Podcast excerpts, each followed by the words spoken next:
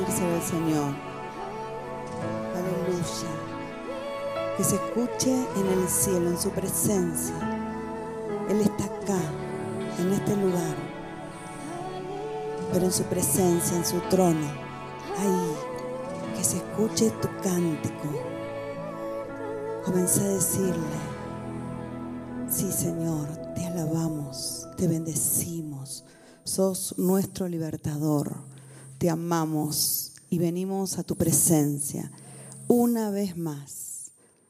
Señor, y en medio de, este tiempo de adoración, en medio de este tiempo de reconocerte como nuestro Dios, como nuestro Señor, como nuestro único Salvador, como el más importante de nuestras vidas, te decimos, Señor, que en este día, día consagrado para ti, Señor, comenzamos una semana.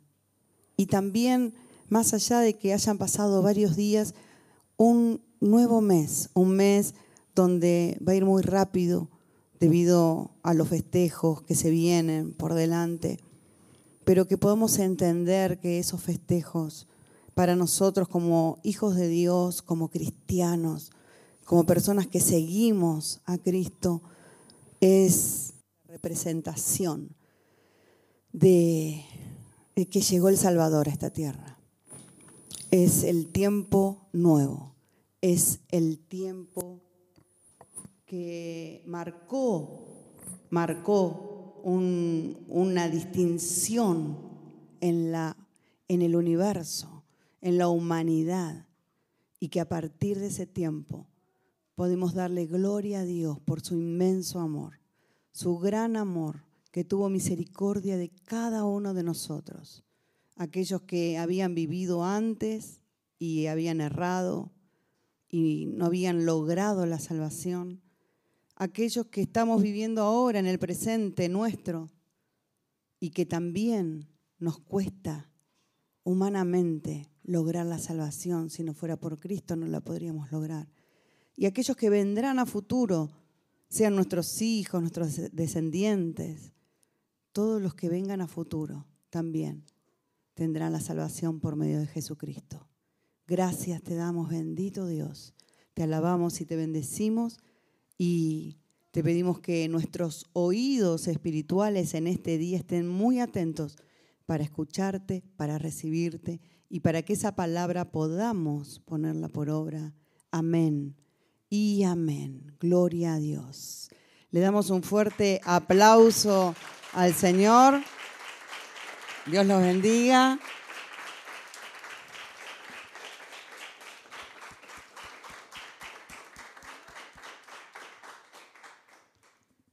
Y bueno, pueden tomar asiento aquellos que estamos aquí, los que quieran estar más cómodos.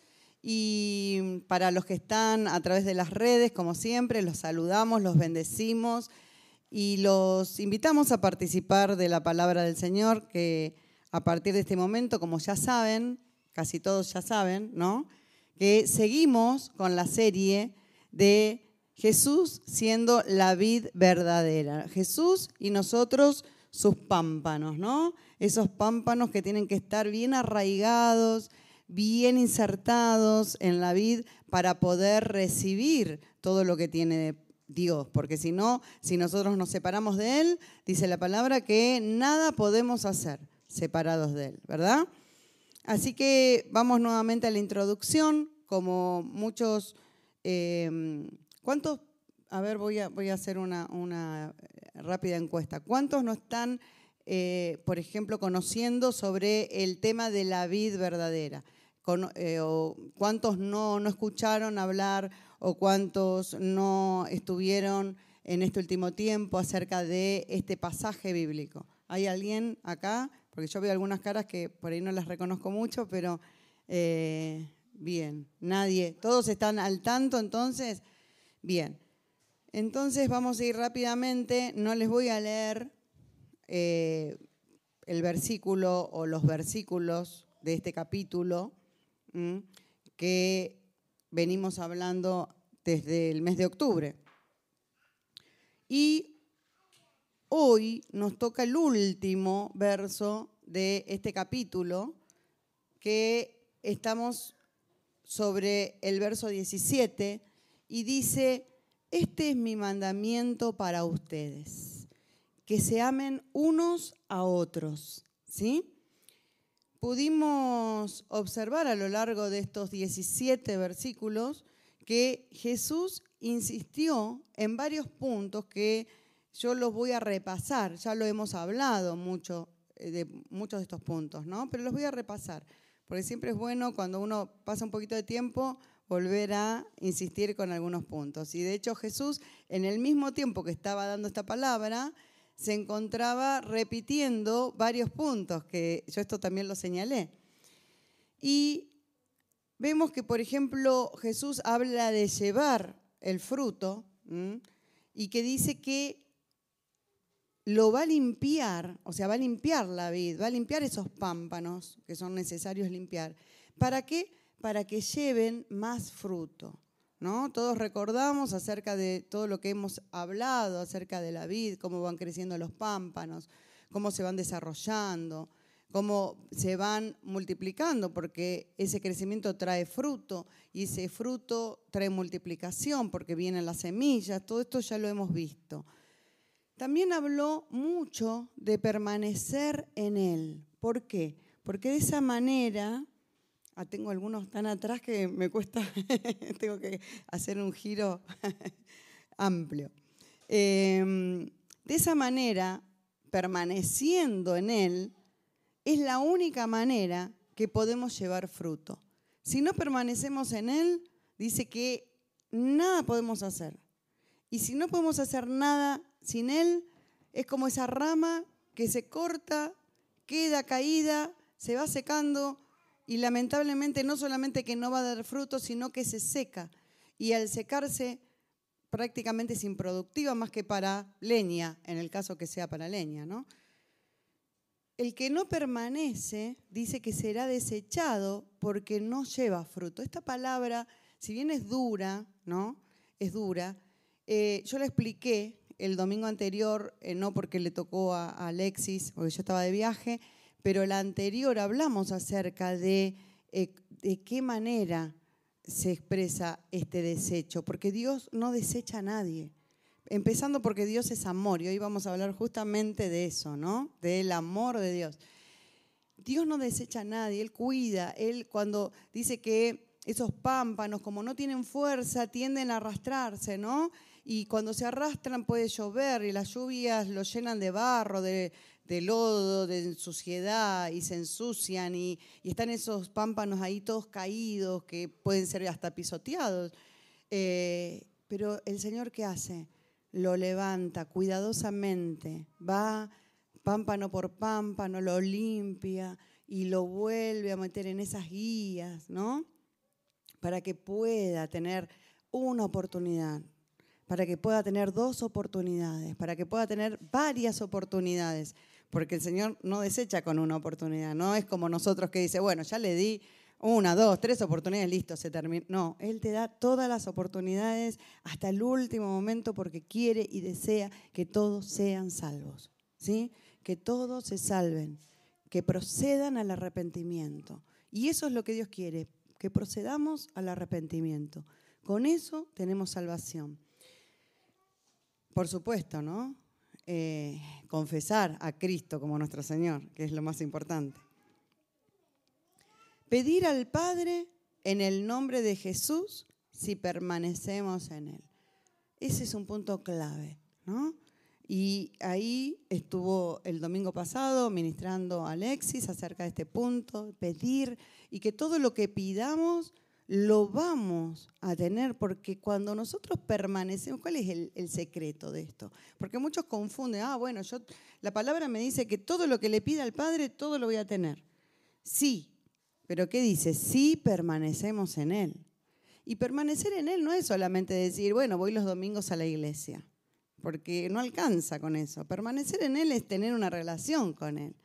Es más, yo o sea, no es por, por, juzgar, pero conozco personas que a lo mejor no van a la iglesia y tienen más relación con Dios que otras que van a la iglesia y lo hacen como un método, como una costumbre, como un rito, una rutina de, que le impusieron desde chiquito y a lo mejor van y van y van y no tienen esa relación con Dios. Entonces tampoco sirve. Lo más importante es la sinceridad y lo que pasa dentro nuestro, esa relación íntima con Dios. Entonces, pedir al Padre en el nombre de Jesús, si permanecemos en Él, ¿cómo vamos a pedir? Y acá les dejo a ustedes, a ver, como siempre les digo, que me ayuden, como dice nuestro apóstol, ayúdenme a predicar. es marca registrada de nuestro apóstol eso. Entonces, si nosotros estamos insertados en la vida y permanecemos en Él, ¿cómo vamos a pedir al Padre? Por supuesto, en el nombre de Jesús, pero ¿cómo le vamos a pedir? ¿Conforme a qué? A su voluntad, bien, al unísono. A su voluntad. ¿Por qué? Porque vamos a estar en el Espíritu recibiendo del poder de Dios. No vamos a hacer cosas que Mm, no sean dentro de la voluntad. Y si los hacemos, el Espíritu nos va a marcar algo que nos va a decir, hey, eh, esto no, no, es mío. Entonces, ustedes habrán, les habrán pasado, eh, habrán tenido esta experiencia de eh, recibir algo o desear algo y de pronto mandarse a hacerlo creyendo, ¿no? Que, y como que el Espíritu te, te marca, ¿no? Y te hace frenar. Seguramente, yo creo que a todos. Entonces, Ahí está la advertencia del Señor. El Espíritu Santo dice la palabra que es nuestro ayudador. Por lo tanto, si Él es nuestro ayudador y nos ama y nos eh, quiere bendecir, quiere que vivamos una vida plena, entonces todo lo que hagamos va a estar guiado por el poder de Dios. Cuanto más insertados estemos en Él, más sabia recibamos de Él, más alimento recibamos de Él, más vamos a estar en sintonía con lo que Dios quiere y por lo tanto el resultado es sencillo. Todo lo que, pidamos al Padre en el nombre de Jesucristo, Él lo hará.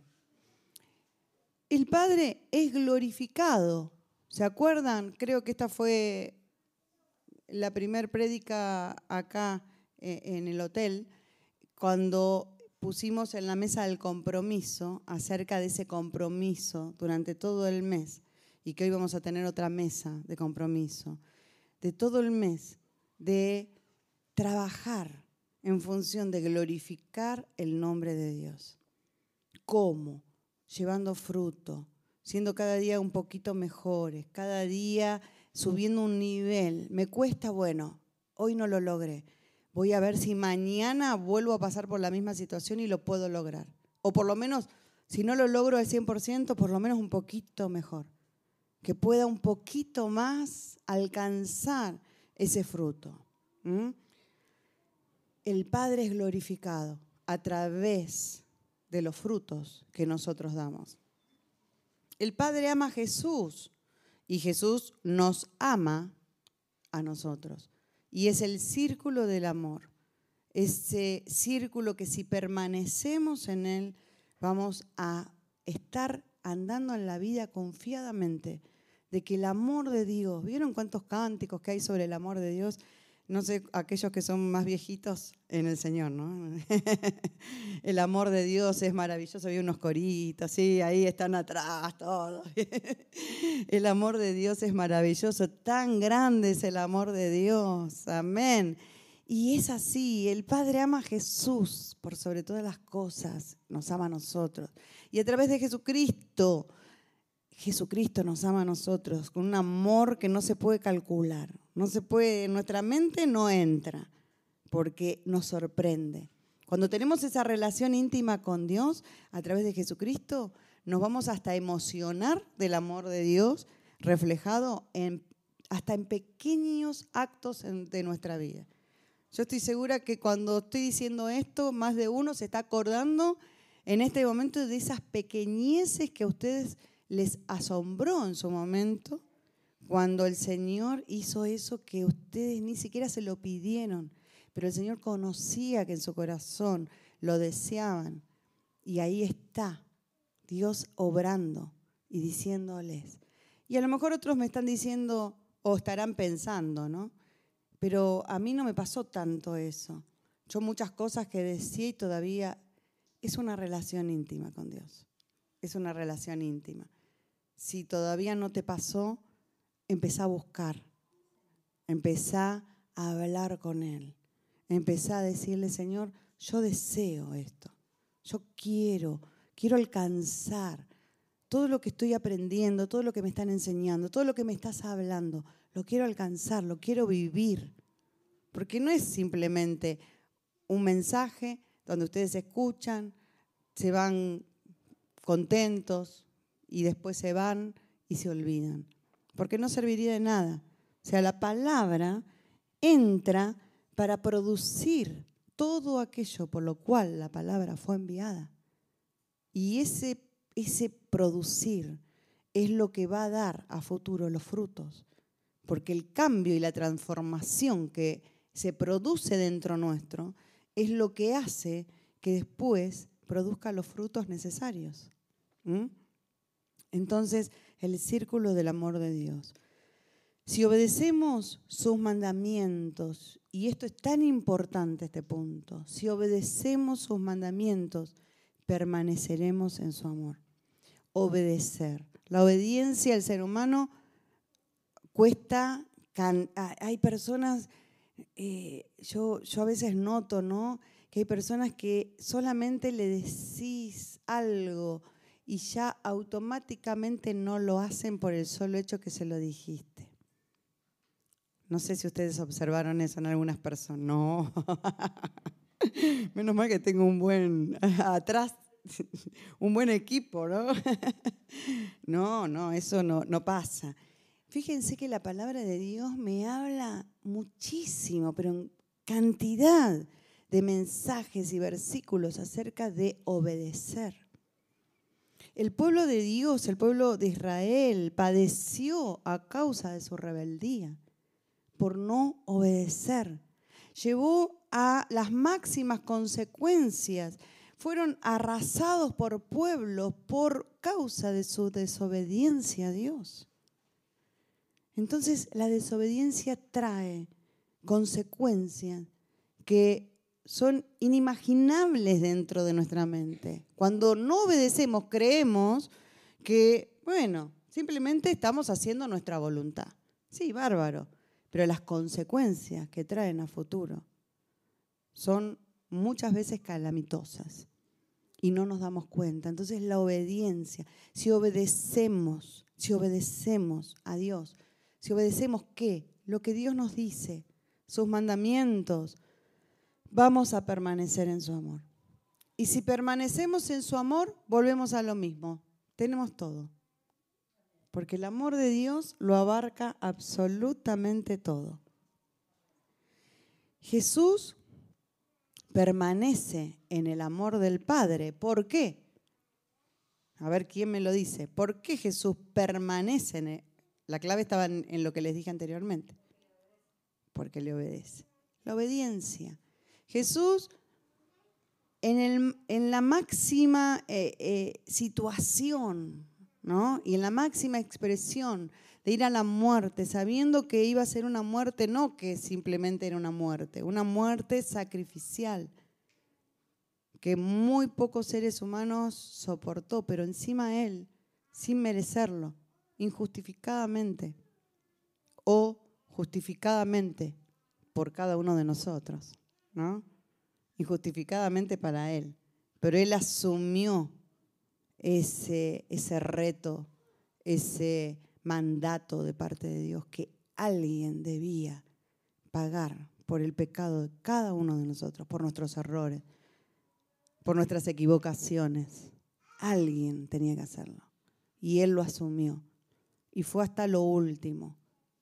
Y pudiendo en el momento crucial, en ese momento que me imagino que fue tan tremendo porque hasta dice la palabra, ¿no? Que él eh, caían gotas como de sangre y eso es por la alta presión que él estaba teniendo dentro de su ser por la situación que le iba a tocar vivir y padecer.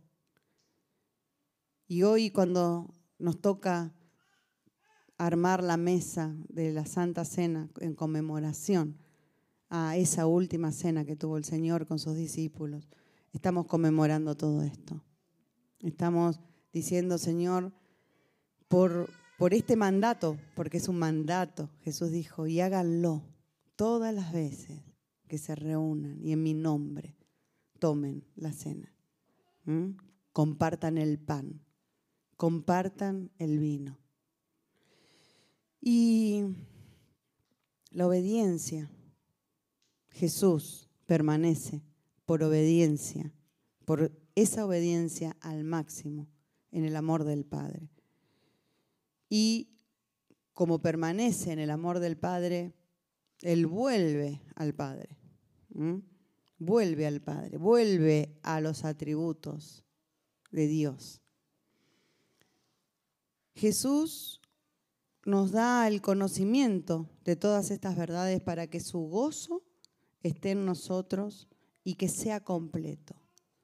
Él habla acerca de esto, ¿no? Acerca de que les doy a conocer todo, todo este conocimiento que les doy, todo esto que les estoy explicando, todo esto que es verdadero, todo esto que no son fábulas, que no son escritos, ¿no? Como dicen algunos, bueno, pero la Biblia, ¿quién la escribió? Hombres, sí, hombres, hombres inspirados por el Espíritu de Dios.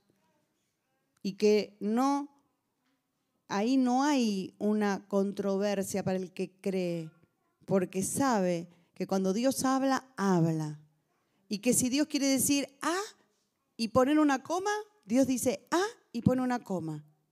Y nada de eso se tiene que dar vuelta. Nada se tiene que quitar, dice la misma palabra. Nada se tiene que agregar. Solamente la palabra de Dios, tal cual está. Y para mí, y yo creo que para todos los que estamos acá, la palabra de Dios es fiel y es verdadera. Porque sin eso no podríamos guiarnos. Amén.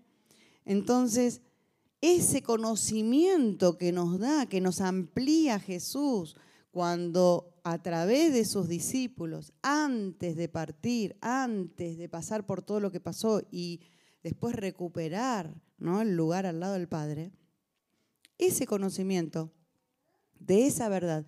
Son conocimientos que hoy en día nos rigen a cada uno de nosotros y que gracias a esos conocimientos podemos declarar todo lo que estamos declarando, podemos vivir conforme a cómo estamos viviendo. Podemos decir que Jesucristo hace milagros antes, hoy y por siempre, porque Él vive por siempre, es eterno. No se terminan porque aquellos que dicen que los milagros se terminaron cuando Jesús se fue o con la muerte del último apóstol, discípulo, eh, realmente no entiende el poder de Dios, porque está limitando a Dios en lo humano. ¿Por qué va a ser Dios una cosa así? ¿Por qué va a limitar eso? Además, si lo vemos, ¿cuántos de los que están acá recibieron milagros en sus vidas? Bueno, algunas manos no se levantaron, pero yo sé que recibieron. Así que, amén. Yo creo todos de los que estamos acá podemos decir que recibimos milagros, ¿no? Yo la primera. amén. Gloria a Dios. Ahí se están levantando las otras. Bien, entonces, el conocimiento de esta verdad. Y dice que nos da un mandamiento en esta misma palabra, pero hay muchas palabras que nos habla acerca de este mandamiento nos da un mandamiento para amarnos los unos a los otros, como Él nos ama. Uf, ahí se pone más difícil. ahí se pone bravo, ¿no? Porque una cosa es que digamos, bueno, sí, nos dio el mandamiento de amarnos los unos a los otros, bárbaro. Bueno, yo te amo porque estoy acá compartiendo la palabra, los amo a todos ustedes, porque comparto la palabra del Señor, eh, por ahí me levanto más temprano un domingo que el resto de la semana para poder llegar. Eh, y y vos decís, Señor, lo hago por vos. Pero cuando uno hace algo para Dios, sabe implícitamente que lo está haciendo para mi prójimo. Porque todo lo que hagamos para Dios es para las personas. Ahí está el círculo del amor, ¿verdad?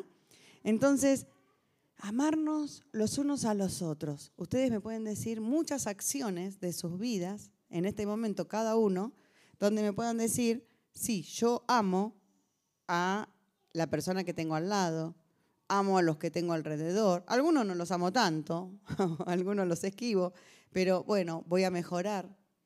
Pero miren lo que dice, cómo Él nos ama. Y ahí es donde la cosa cambia. Y ahora vamos a hablar un poquito acerca de cómo Él nos ama. Jesús es nuestro amigo, dice la palabra, si lo obedecemos, volvemos a la obediencia. Jesús es más que nuestro Señor, es nuestro Señor, es nuestro amigo, porque Él dice, ya no los voy a llamar siervos, sino que ya los voy a llamar amigos, porque el siervo no sabe lo que hace su Señor, pero los voy a llamar amigos porque ustedes ya conocen todas las cosas.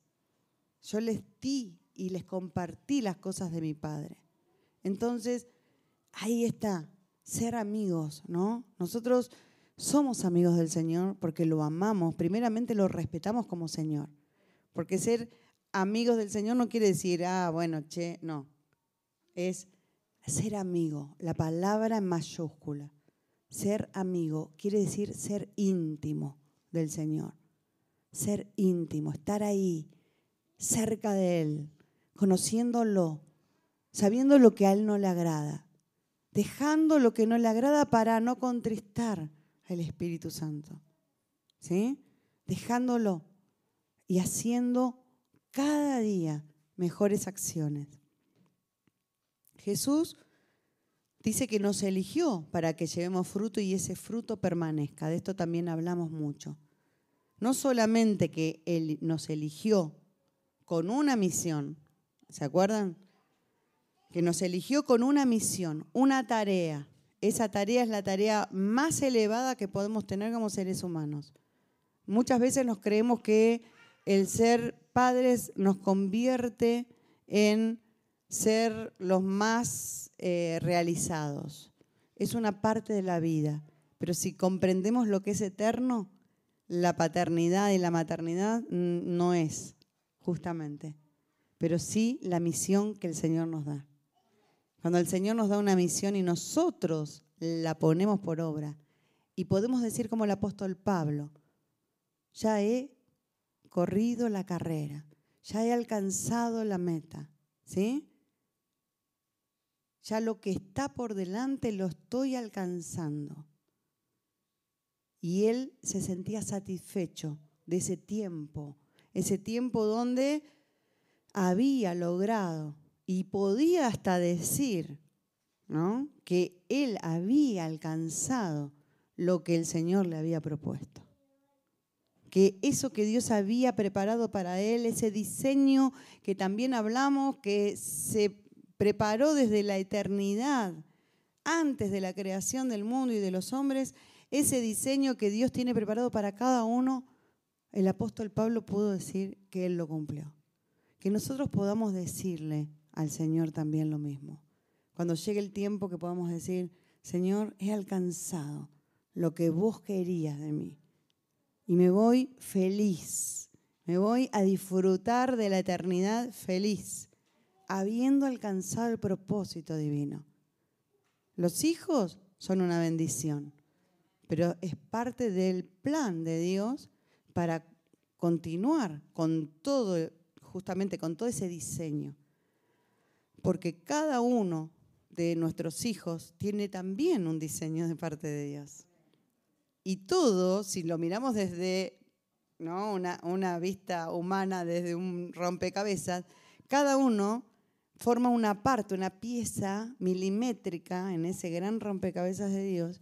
Por eso cuando la persona no logra entrar en sintonía en lo que Dios quiere, es como que ese rompecabezas queda como, como vieron cuando quieren meter a, presión una pieza y no, no se logra. queda como esa pieza ahí que, que no, le falta algo.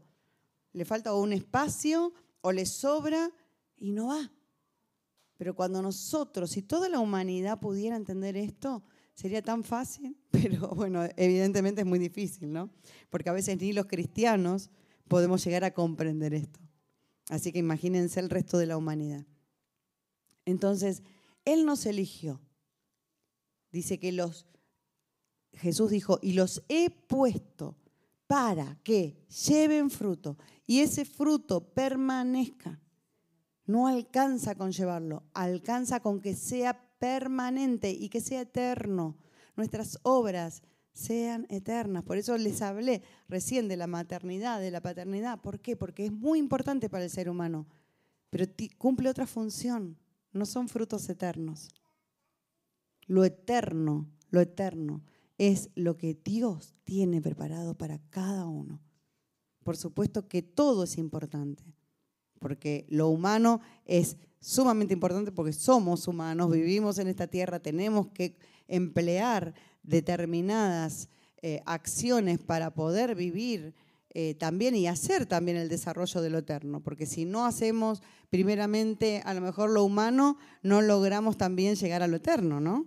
De hecho, estos frutos eternos tienen que ver con lo humano, porque cuando vamos y predicamos, cuando vamos y le hablamos a alguien o ayudamos a alguien y con nuestras acciones ven que nosotros somos hijos de Dios, con, nuestros, con nuestras propias acciones, no de palabra, sino que con nuestros actos vamos y dicen, mira esta persona, tiene algo diferente, ¿no? Y no solamente que lo hablamos, lo predicamos, sino que accionamos conforme a lo que Dios nos enseña, ahí esas personas también son más dóciles a recibir la palabra de Dios.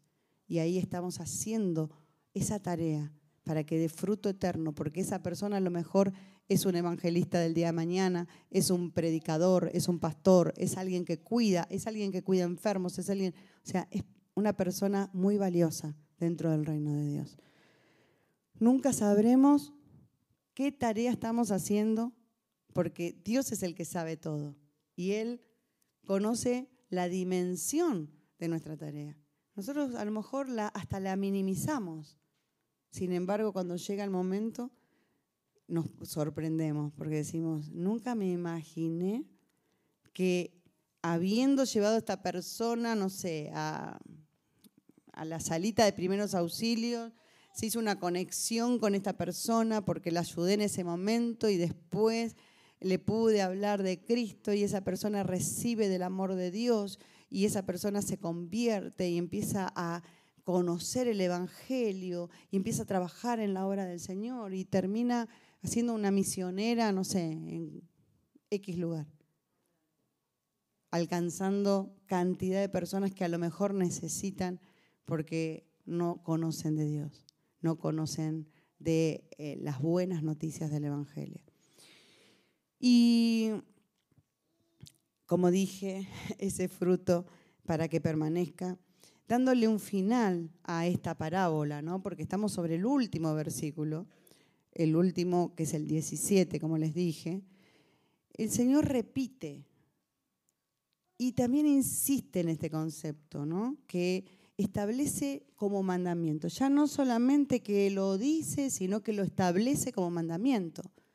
Entonces, prestarle atención, porque cuando Dios habla de mandamiento, es un mandato y lo debemos obedecer. Este es mi mandamiento, que se amen unos a otros como yo los he amado. Ahora, Cristo propone una forma de amar donde Él es el modelo. Qué mejor modelo, ¿no? Qué mejor modelo a tener que Jesús. Y la pregunta es, ¿cómo amó Cristo? ¿Cómo amó Cristo?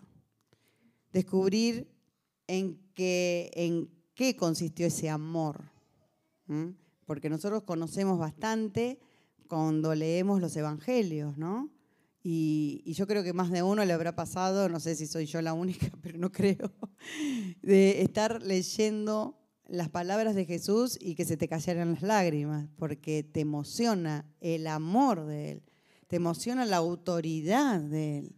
Cuando Él da una palabra, cuando Él se enoja con los que se tiene que enojar porque son hipócritas, cuando Él eh, recoge a alguien débil, alguien que eh, querían apedrear por sus leyes, ¿no? Y que se escudaban con las leyes de Moisés.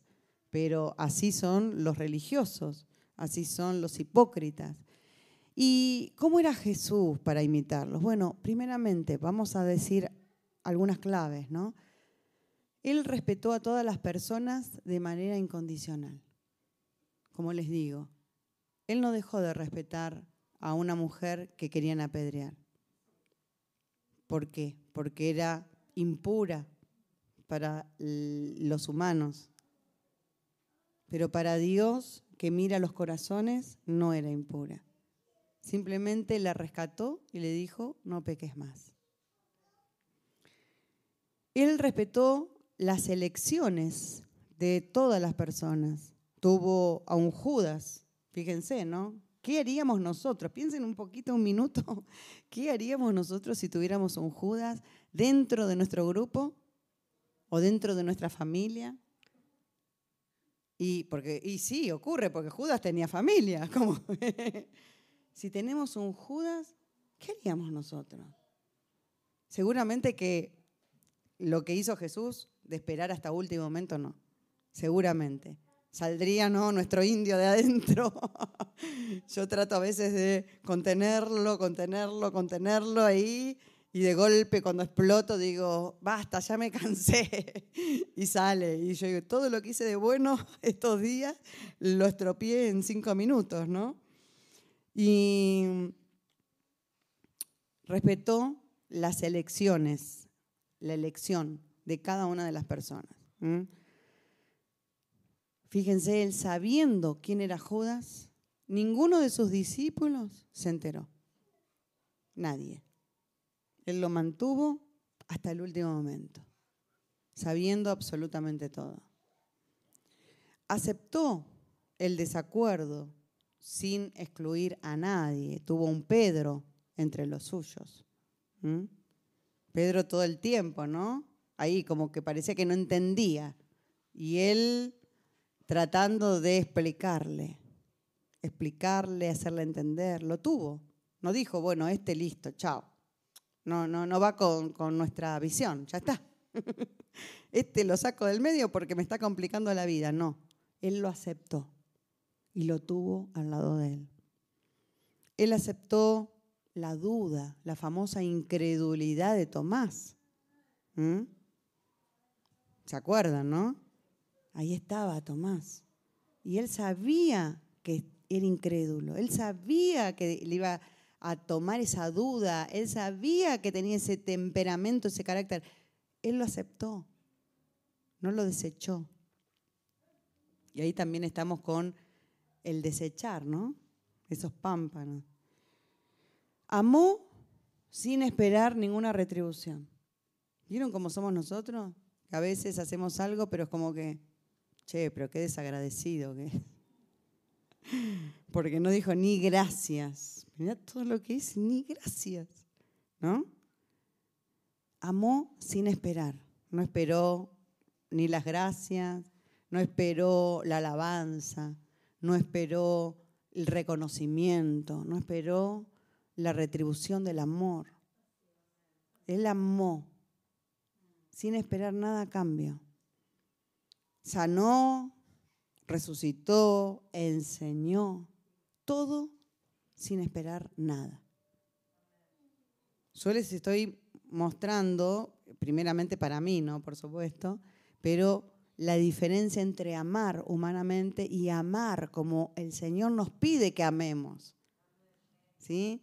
Y si bien tenemos que ir en un camino ascendente aprendiendo, no quiere decir que mañana ya todo esto lo hagamos, porque obviamente eh, sería como una utopía, pero realmente lo que sí que haya en nuestro corazón el deseo ferviente de que cada día podamos lograr un poquitito más. O sea, aunque sea un, milímetro, pero eso va a mostrar la voluntad nuestra delante de Dios. Y el Señor se va a agradar porque va a saber que esta palabra no fue infructuosa. Amén. Amó sabiendo que muchos de los que lo sanó, eh, muchos de los que Él hizo obras maravillosas, lo iban a, le iban a insultar, iban a gritarle, lo iban, iban a, a proclamar ese crucifícale, ¿no? Y prefirieron sacar a un reo que sí tenía que ser condenado a causa de mandarlo a Jesús. Pero en realidad ocurrió porque así tenía que ocurrir. Pero así tenía que ocurrir porque Dios sabía que además el corazón de los hombres es así, es injusto, es injusto.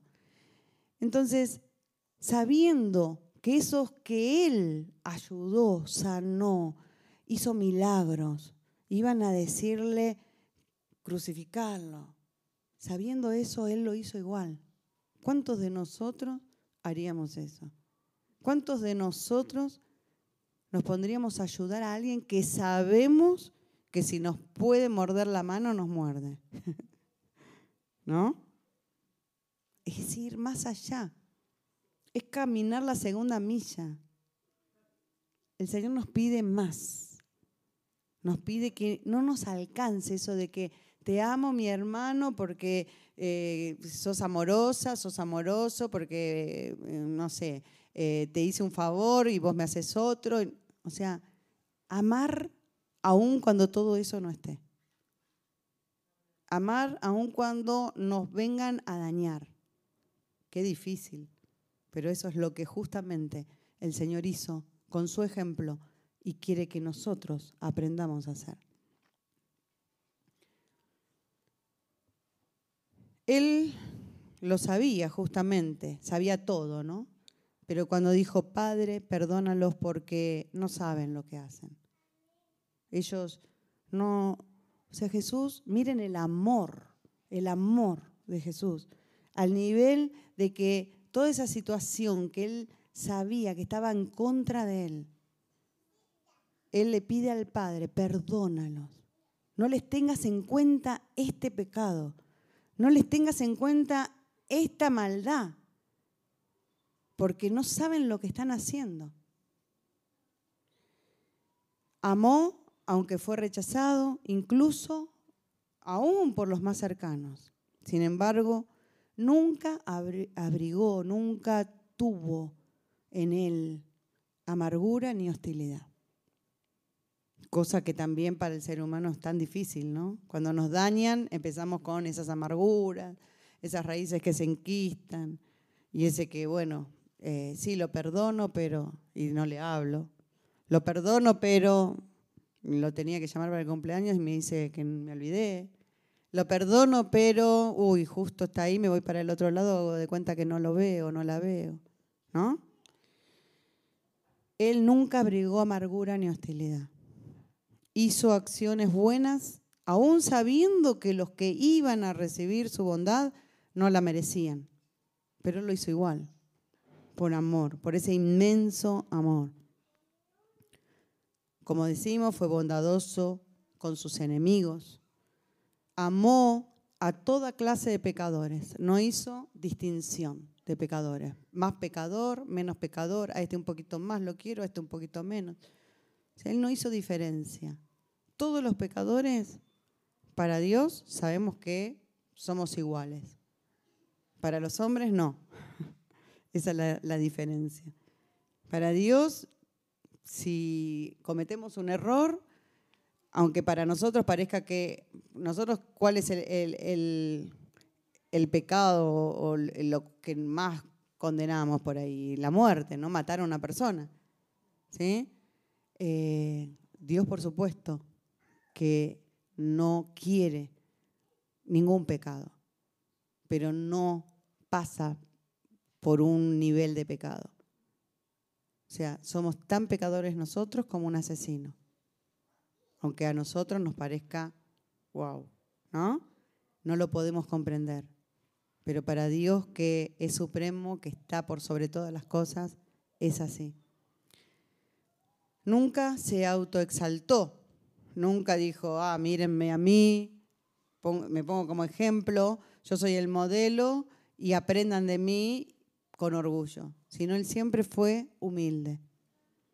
Cuando llegó la hora que podría haberse salvado de la muerte, simplemente cayó, como dice que el cordero, ¿no? El cordero que va al matadero. En el viaje veíamos muchos animalitos y imagínense la Patagonia, recorrimos 5.900 kilómetros, así que imagínense ver toda clase de animales patagónicos, bueno, las ovejitas, los corderos, ni hablar. Y nos daba esa sensación, ¿no? Que llegamos a hablar, ¿por qué el cordero o la ovejita no, no, no, no se defiende cuando, cuando la, querés matar o cuando le querés hacer daño? ¿no? Es un animal que no se defiende, cualquier animal se defiende. Eh, se hace notar, o sea, es como su instinto ¿no? de, supervivencia. Pero el cordero, la oveja, no. Y Jesús fue el cordero de Dios, que cayó y aún pidió perdón por sus torturadores, ¿no? esos que lo estaban torturando, esos que lo estaban eh, golpeando, le daban látigos, lo, lo maltrataban de esa manera tan terrible, ¿no? Y ni hablar cuando, cuando le clavaron, ¿no? Esos clavos en el madero para subirlo. Terrible. No discriminó a nadie y él remarcó, Dios no hace acepción de personas. Dios no hace acepción de personas. Que quede claro, porque muchas veces no entendemos. A veces nos criamos desde chiquitos como que no alcanzamos el modelo humano, no somos como los que les gusta a la gente y, entonces vamos, vamos creciendo con ese tipo de argumentos en nuestra mente que nos bloquea y no nos deja superar, no nos deja alcanzar, no nos deja subir niveles porque nosotros mismos nos pusimos techos.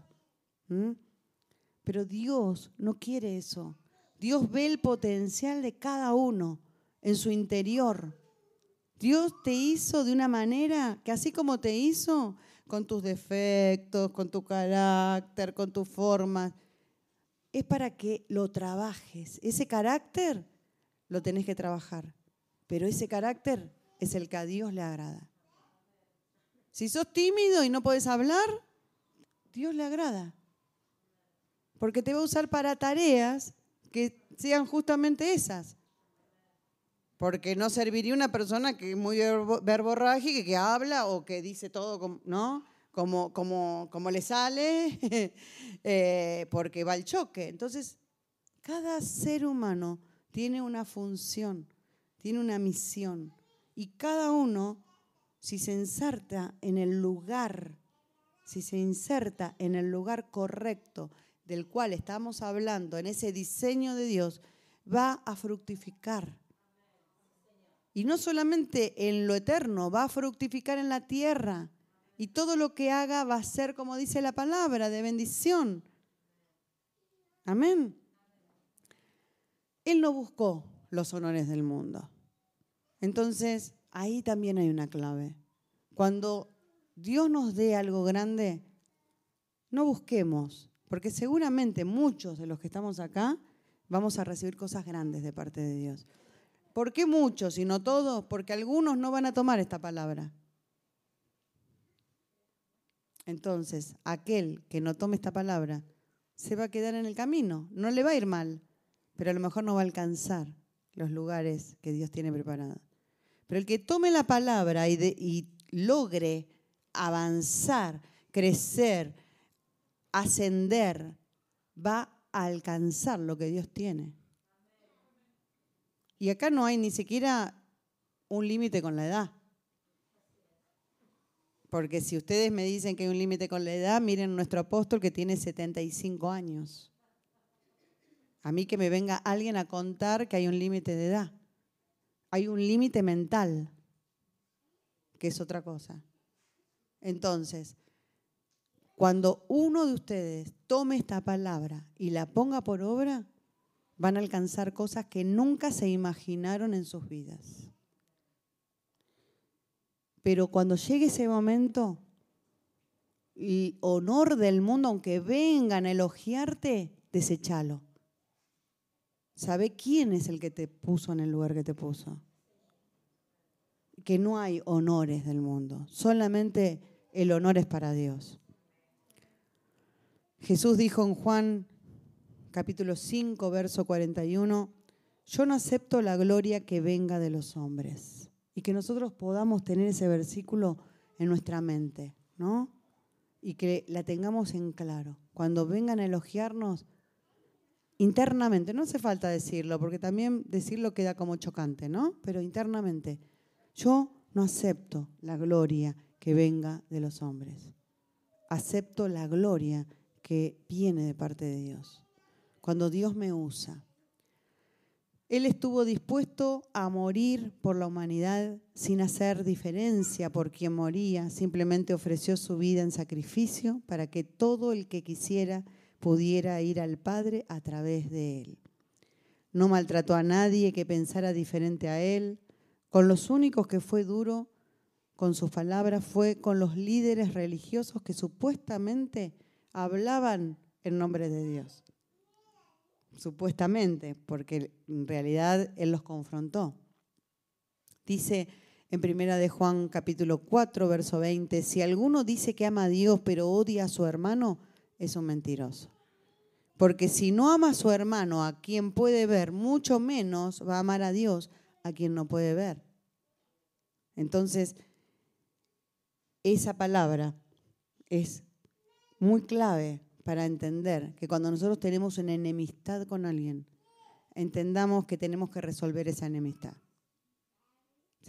Si tenemos alguna aspereza, tratemos de limar las asperezas, porque el mandamiento de Dios es el mandamiento del amor a través de Jesucristo. Y dice en la palabra que les voy a leer en Primera de Juan, capítulo 2, del versículo que va desde el 3 al 11. Si obedecemos los mandamientos de Dios, podemos estar seguros de que hemos llegado a conocerlo. Pero si alguno dice yo lo conozco y no obedece esos mandamientos, es un mentiroso y no hay verdad en él. En cambio, si uno obedece su palabra, en él se ha perfeccionado verdaderamente el amor de Dios y de ese modo sabemos que estamos unidos Él. Fíjense, estamos en el libro de la primera carta de Juan, capítulo 2, ¿no? Y fíjense cómo se une la palabra con la parábola de la vid y los pámpanos. Y si uno obedece su palabra, en Él se ha perfeccionado verdaderamente el amor de Dios y de ese modo sabemos que estamos unidos a Él. El que dice que está unido a Dios debe vivir como vivió Jesucristo, lo que hemos hablado recién. Queridos hermanos, este mandamiento que les escribo no es nuevo. Es el mismo que ustedes recibieron desde el principio. Este mandamiento antiguo es el mensaje que ya oyeron y sin embargo esto que les escribo es un mandamiento nuevo, que es verdad tanto en Cristo como en ustedes, porque la oscuridad va pasando y ya brilla la luz verdadera. Si alguno dice que está en la luz, pero odia a su hermano, nuevamente, todavía está en oscuridad. El que ama a su hermano vive en la luz y no hay nada que lo haga caer.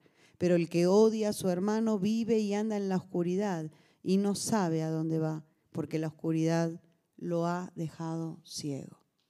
Creo que la palabra es más que clara, ¿no? No hace falta que dé un mensaje con respecto a esta palabra.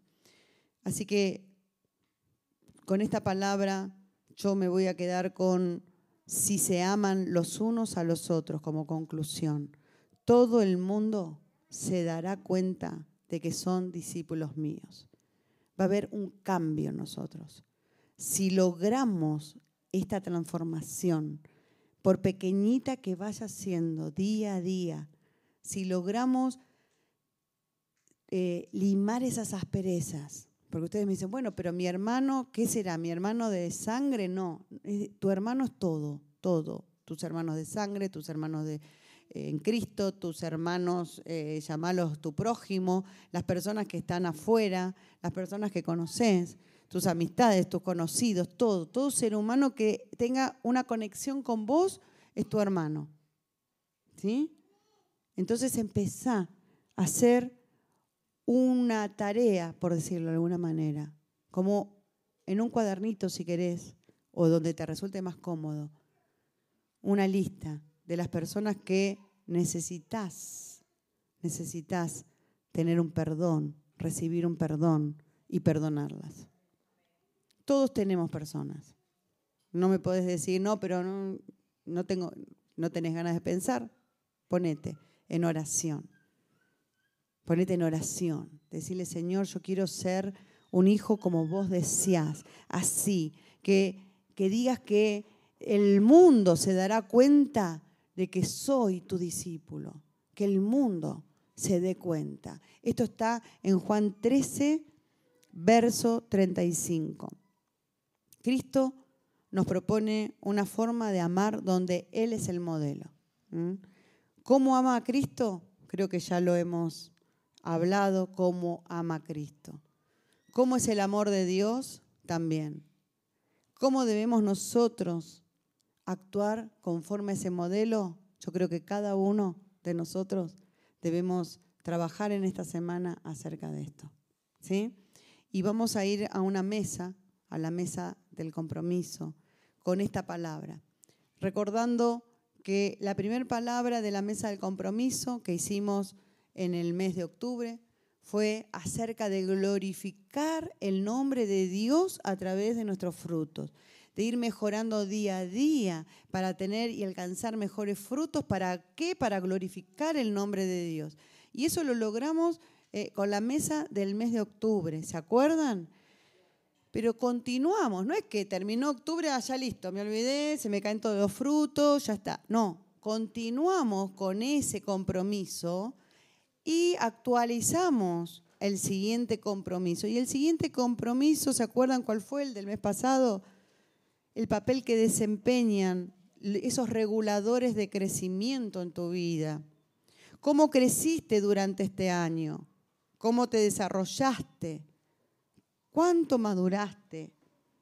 ¿Qué tan productivo fuiste durante este año 2021? ¿Mm?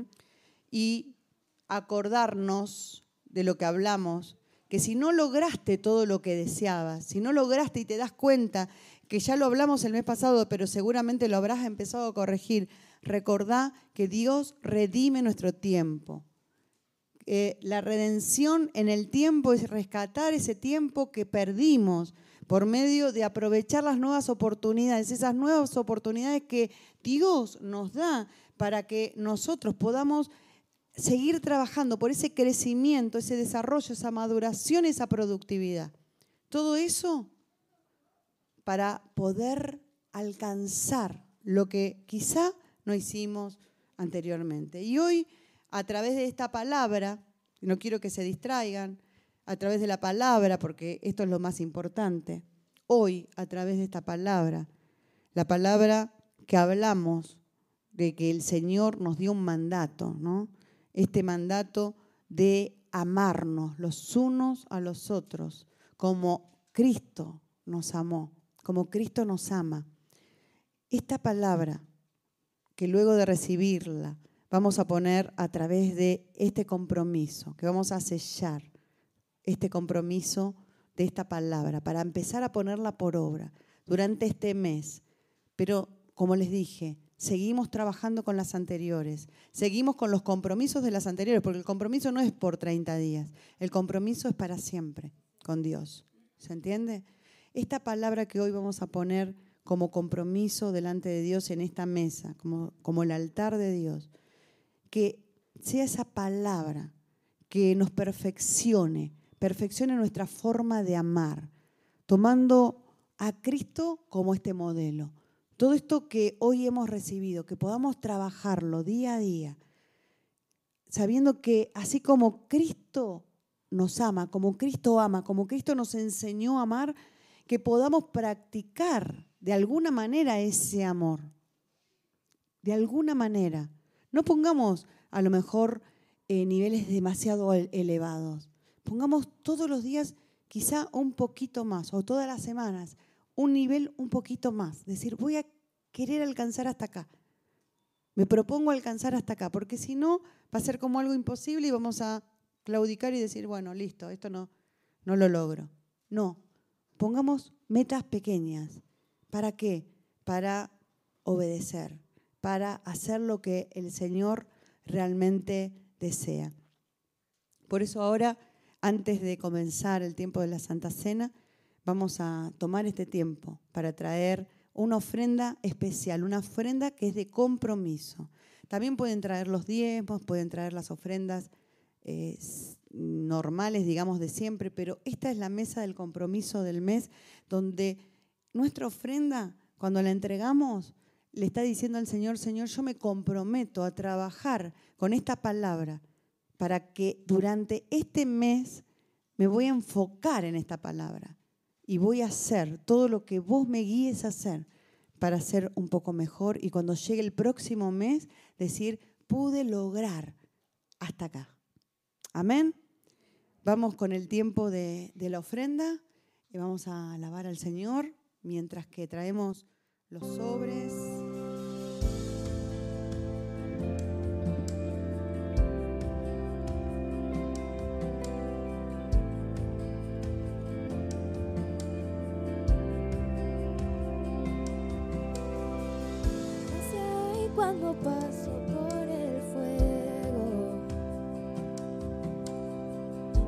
Caminos donde no lo hay. Al recordar lo que has hecho en mí, lo que un día fui, lo que recorrí, sé que a mi lado siempre estás. Hubo uno más entre las llamas estuvo junto a mí. Hubo uno más sobre las aguas que pudo el mar abrir. Que en mi interior no queden dudas, que como libre fui. Hay una cruz que muestra el precio que Jesús pagó por mí. Hay uno más entre las llamas.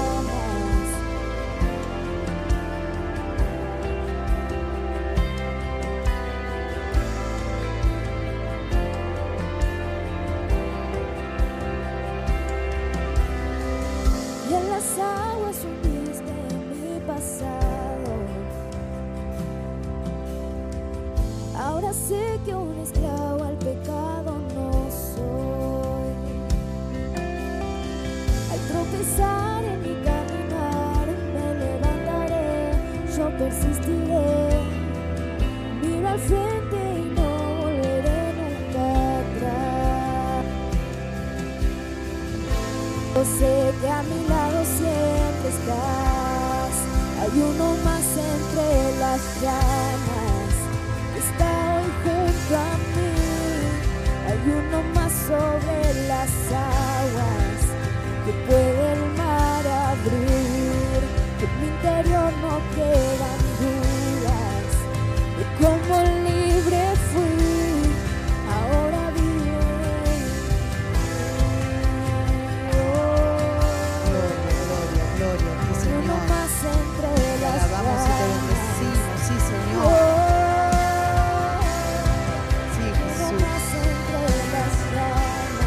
gracias, gracias por este tiempo, por este tiempo de compromiso, por este tiempo, sí Señor, este tiempo donde traemos esta ofrenda especial que va a ser ya, va a ser algo diferente, porque va a motivarnos a nosotros para poder alcanzar aquello por lo cual has dado esta palabra, Señor, para que podamos cumplir este mandato poco, mucho, pero que lo podamos cumplir, Señor, que puedas ver en este mes el deseo ferviente de ser mejores, de crecer en lo espiritual, de crecer en las acciones que vos, Señor, nos mirás y querés que hagamos.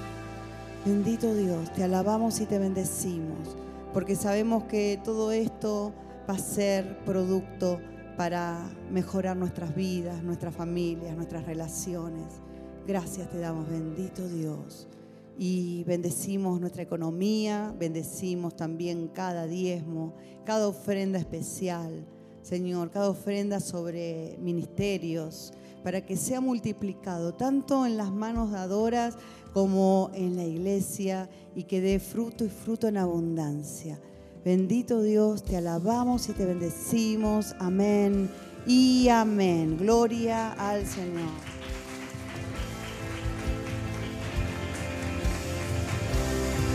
Hablando más entre las a estar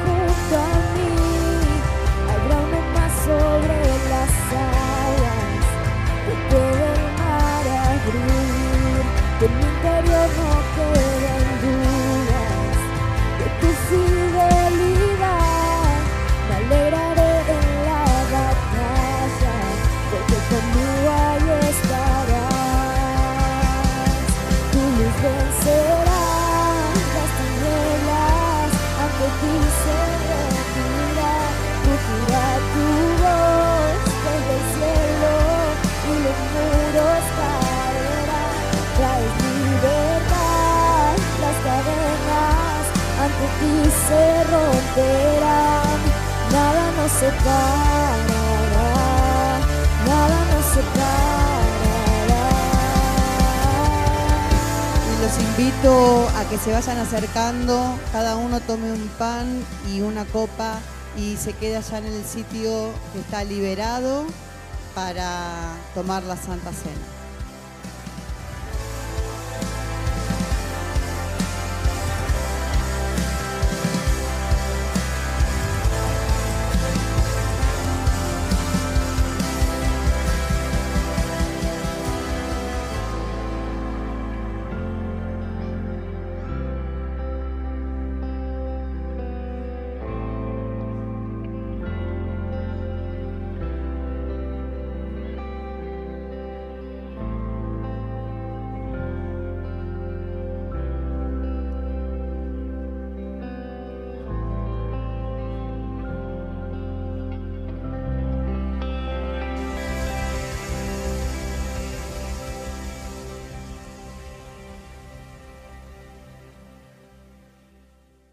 ¿Todos ya están servidos?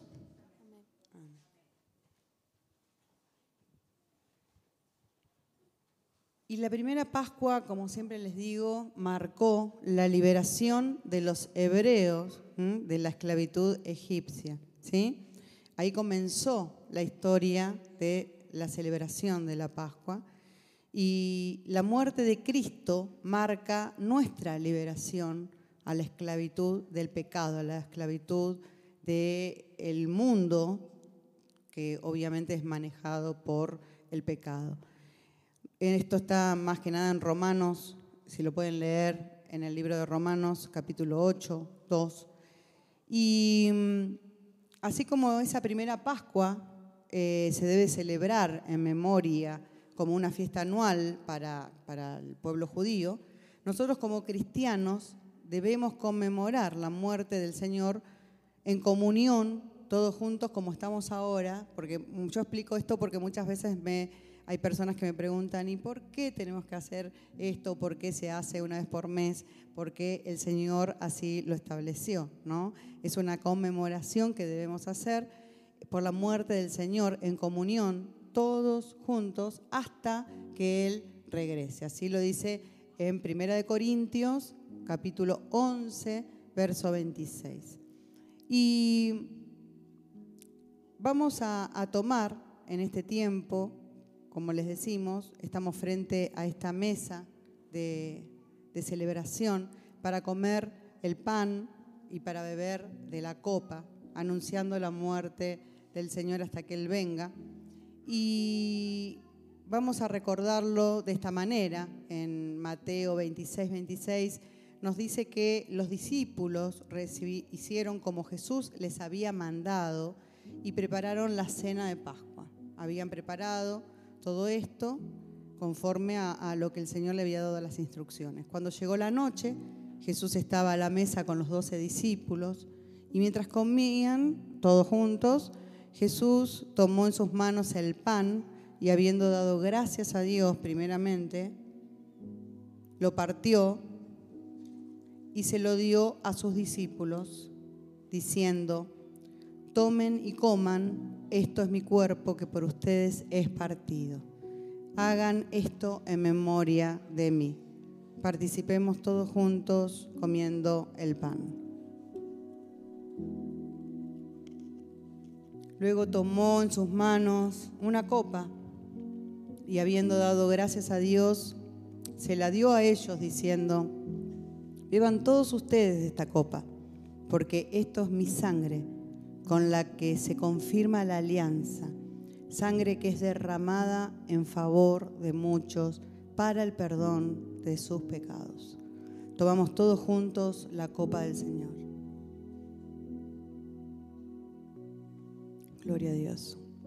Pero les digo que no volveré a beber de este producto de la vida hasta el día en que beba con ustedes el vino nuevo en el reino de mi Padre.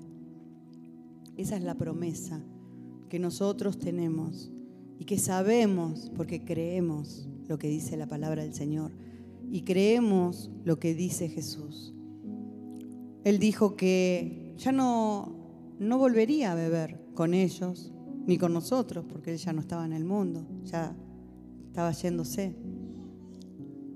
Pero que iba a llegar un día en que la iba a volver a beber con todos nosotros, aquellos que estemos en ese momento con Él, los que le servimos, los que lo amamos, los que lo confesamos, los que lo obedecemos. Hasta ese día no voy a volver a beberlo ese día va a ser un vino nuevo en el reino de mi Padre. Padre, te damos gracias, Señor, por este tiempo y por entender las maravillas de tu reino, por entender tu verdad, por seguirte, por obedecerte, por tener como única verdad tu palabra, la que nos guía, la que es lumbrera a nuestros pasos, la que no nos deja tropezar Gracias te damos, bendito Dios. Espíritu Santo, yo te pido que en este mes podamos ser hijos tuyos, obedientes. Que esta palabra siga trabajando en los corazones. Que no sea una palabra que se reciba un domingo y después se olvide, sino que sea una palabra que siga trabajando en sus agendas, en sus cuadernos, en sus anotaciones. Que siga trabajando, leyendo la palabra a través de tu verdad, en oración, en comunión, en intimidad. Que cada día podamos emplear tu verdad y tu conocimiento en lo cotidiano, en el día a día, desde que nos levantamos hasta que nos acostamos. Gracias Espíritu Santo porque sabemos que lo vas a hacer posible que cuando nos estemos por desviar o olvidar, vas a estar ahí como una alarma, poniendo en nuestra mente, en nuestro corazón. Acordate, acordate la promesa que hiciste ese día. Acordate ese compromiso que lo hiciste, aún sellando con una ofrenda, pero esa ofrenda no es valiosa si no lo cumplís. Esa ofrenda, para que tenga validez, debes actuar. Debes trabajar en este compromiso. Gracias Espíritu Santo, gracias Señor. Dios Padre, Hijo. Amén. Y amén. Gloria a Dios. Gracias.